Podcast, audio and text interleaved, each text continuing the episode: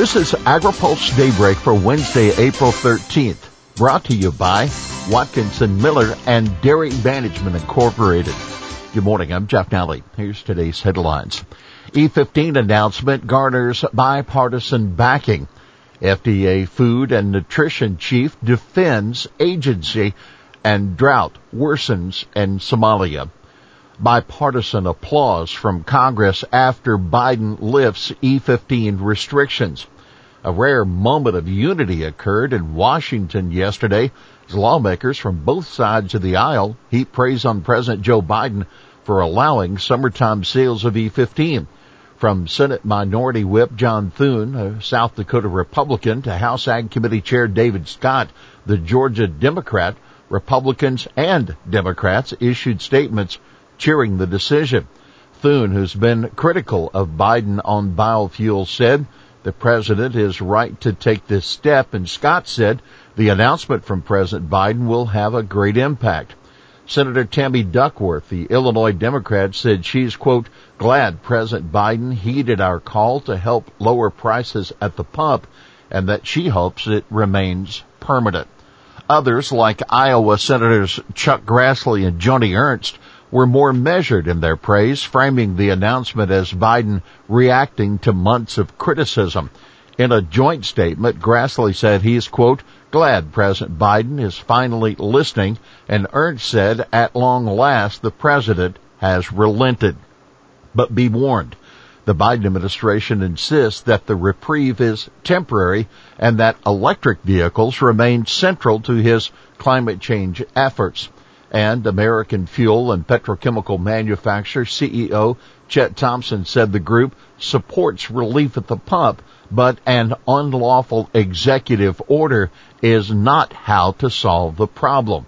Emergency fuel waivers are short-term and reserved for very specific unforeseen events and regionally acute supply disruptions, such as those resulting from a hurricane. An additional three months of E fifteen sales won't do anything to address high crude oil prices, and ninety-eight percent of retail stations can't even sell the fuel. This is politics, not a real solution for drivers, Thompson said. Well, you can read more in the AgriPulse weekly newsletter on the E fifteen decision. Cuba's burning desire to import U S agriculture products and E P A's plans to work through its pesticide registration backlog while minimizing harm to endangered species. Maine defends F D A food and nutrition work, offers water testing update. Susan Mayne, director of the Food and Drug Administration Center for Food Safety and Applied Nutrition, said yesterday the agency is still combing through public comments surrounding a proposed change that would drop some water testing requirements for covered produce. Speaking at a webinar sponsored by the Alliance for a Stronger F D A, Mayne said she could not comment on timelines, but that the agency is trying to ensure it considers all the public comments as it moves forward on the proposal. The proposed rule, which replaces previously proposed microbial testing requirements, still would require farmers to conduct pre-harvest agriculture water assessments once a year or whenever they suspect hazards have been introduced to produce. Agricultural water is a tough one, Maine said. We have to look at all the different ways that agriculture water is used across the entire food system. Maine defended C F S A N in light of a recent Politico story uh, concluding that F D A is failing to meet American consumers' expectations on food safety and nutrition. I see a program that has gotten more done in the past seven years than probably any time in its history without having any significant increase in size and despite being under a deregulatory administration for four of those years and an ongoing global pandemic, Maine said.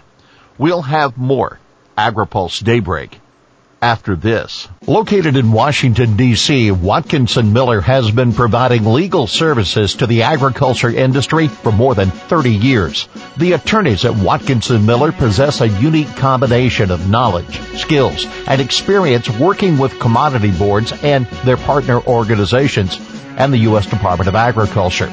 Watkinson Miller is proud to serve the agriculture community by delivering top quality legal services that achieve cost effective results. Welcome back to AgriPulse Daybreak. F A O, drought worsens hunger crisis in Somalia. The number of people suffering catastrophic hunger in Somalia will surpass six million, about thirty-eight percent of the population, by June. That according to a new report from the United Nations Food and Agriculture Organization. The crisis is a direct impact of worsening drought in the Horn of Africa region. That according to the agency, which is calling for more international food aid.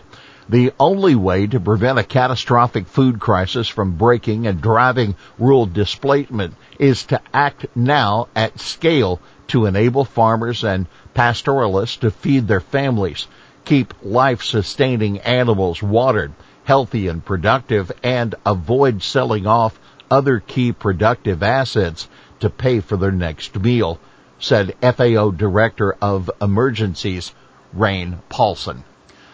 Edge Co-op presses for new market access in Biden Indo-Pacific plan. The Edge Dairy Farmer Cooperative is the latest voice demanding that the Biden administration include deals for new market access as it negotiates its Indo-Pacific Economic Framework, the I P E F.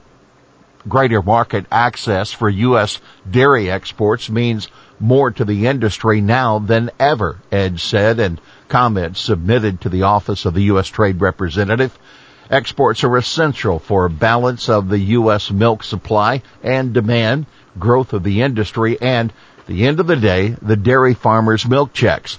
With growing global demand for dairy products, notably across the Indo-Pacific region, it is only reasonable that the U S seek to tackle the lowest barrier to entry, market access.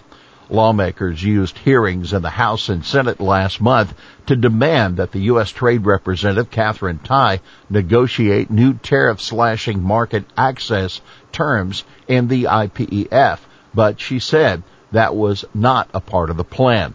Tai explained at a Senate hearing last month that while the I P E F will not have the kind of market access provisions found in free trade agreements, it will, quote, enhance our access to foreign markets. Weeds bedeviling Midwest soybean growers.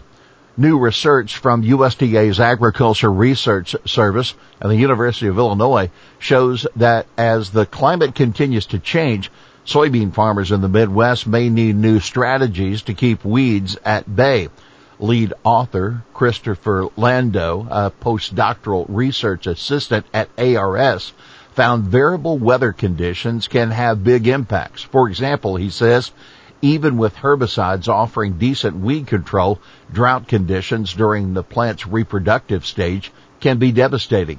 Having really high temperatures during that same time led to relatively high yield losses as well, like twenty-five to twenty-six percent yield losses, he said.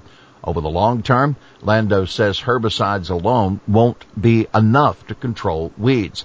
He says new technologies like electric robots that manually pick weeds and harvest systems that grind weed seeds to reduce their prevalence in the soil may help. Farmers also can adjust their planting date or choose different seed. He said in central Illinois, choosing a maturity group slightly higher than the generally recommended one helped the soybean plants outcompete the weeds. The paper, Deteriorating Weed Control and Variable Weather Portends Greater Soybean Yield Losses in the Future, appears in the journal Science of the Total Environment. Lando says the next step is to expand the study across the Midwest and into corn as well as soybeans. Here's today's He Said It. This is an industry with a tremendous future. You simply can't get to net zero by twenty fifty without biofuels. That President Joe Biden in Menlo, Iowa yesterday.